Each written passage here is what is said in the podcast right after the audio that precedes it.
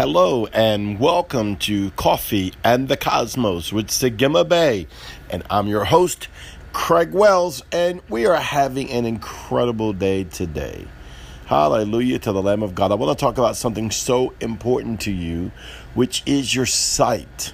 You have the three part being of yourself, your body, your soul, and your spirit. You also have the three part being of your sight because your spirit sees, your soul sees, and your body sees. And it's so important to discern what you are seeing and where that sight is being discerned from. What filter is what you're seeing going through. I'll give you case in point an example, right? Um, I mentioned this before.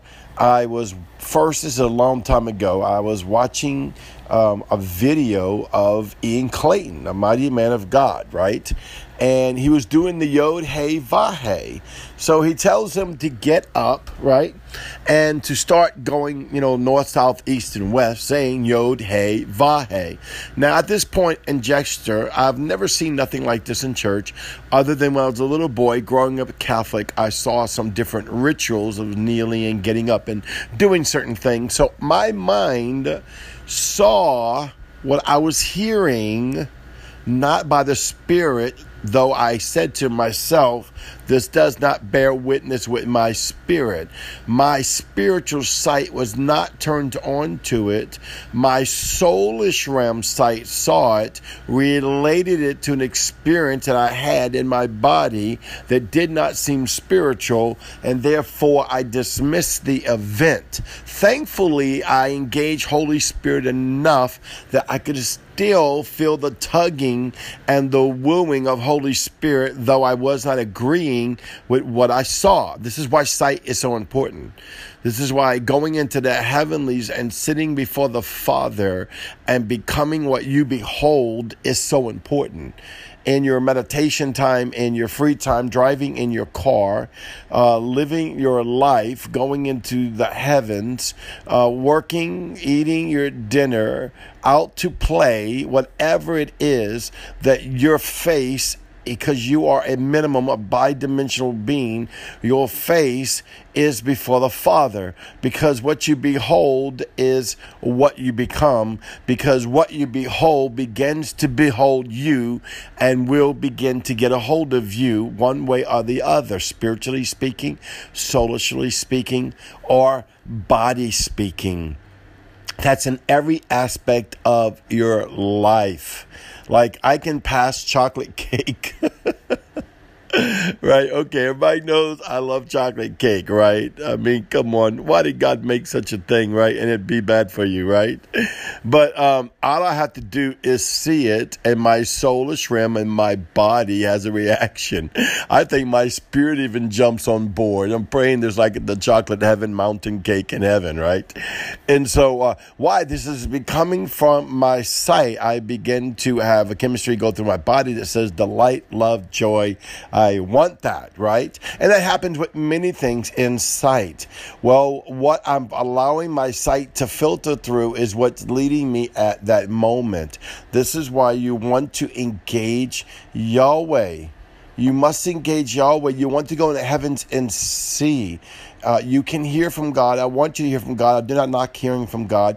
I hear from God more than I see.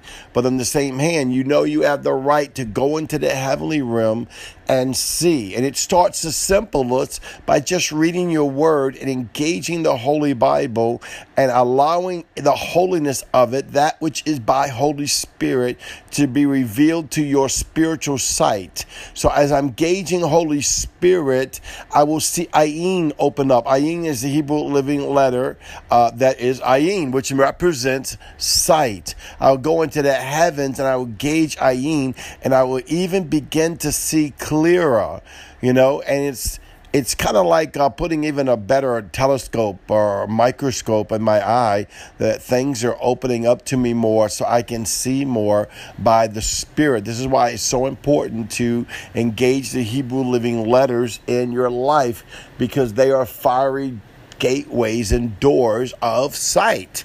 Uh, not just that one scripture, excuse me, not one letter, but it, I, I mentioned scripture because it's the same thing. That's why it's so important to gaze the scriptures because they are open doorways and gateways into the heavenly realm for your sight because God wants to show you Himself. If you go to John chapter 17, Jesus, Yeshua the Christ, is praying over His disciples and those that will believe after them. And one of the things he mentions is that he wants to show his disciples his glory of who he was before he came to earth. So it's not a natural thing. That's not, it wasn't for a natural reason.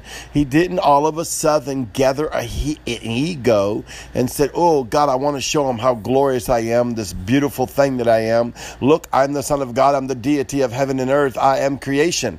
That is not what he was telling them. Everything he did was for us. He wanted us to see like he sees. Oh, come on. He wanted us to see him like his father sees, that we could see the father like he sees, and we could see him like the father sees. See, Yeshua wasn't trying to all of a sudden flex his muscles and say, Look at the glory of him. Because if you read later on in that passage, you will find out that Yeshua was asking the Father to give us, that's you and me, all the glory that was upon Yeshua on us and all the love, the way that Yeshua loved the, excuse me, the way the Father loved Yeshua to love us the same way. So he wanted us to be able to see him in that setting of a hope that this is what we are, this is what we're becoming, and this is the relationship that we can have with our Father. He wanted to enhance our sight.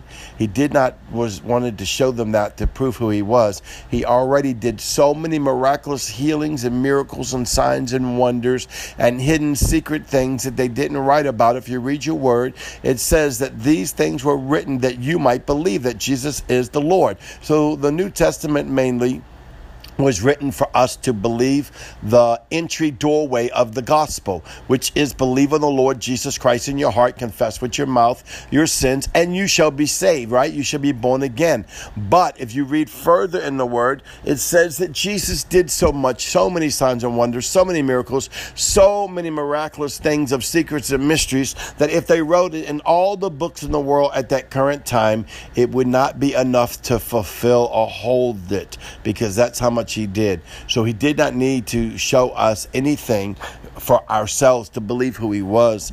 He was trying to show them who they are because your sight will make you who you are. Your sight, you look in the mirror, your sight will make you who you are. You can believe what you can see by the natural realm, you can believe what you see by the soulish realm, or you can believe what you see by the spirit realm. And I choose to believe to see by the spirit realm. Because when I look at myself in the spirit, I'm a huge, huge being of God, full of the light of God, full of the fire of God, full of the glory of God. I, I look glorious in Him because I'm in Him and then I take that and I behold it, that it will consume my body and it will consume my soul, that I can be like Yeshua and look at him and become like him. For what I behold is what I become. Glory to the Lamb of God. I pray over your sight. I pray over your engaging of Holy Spirit. I pray over your engaging of Ayin as you grow in the Spirit of the living God today. And allow Yahweh to enhance your sight that you may become what you behold. Well, this is Segimabe, Samat Gogimo Ayem Bet Yod, the Son of Light. I love you. You are so beautiful. I'll see you tomorrow. Shalom.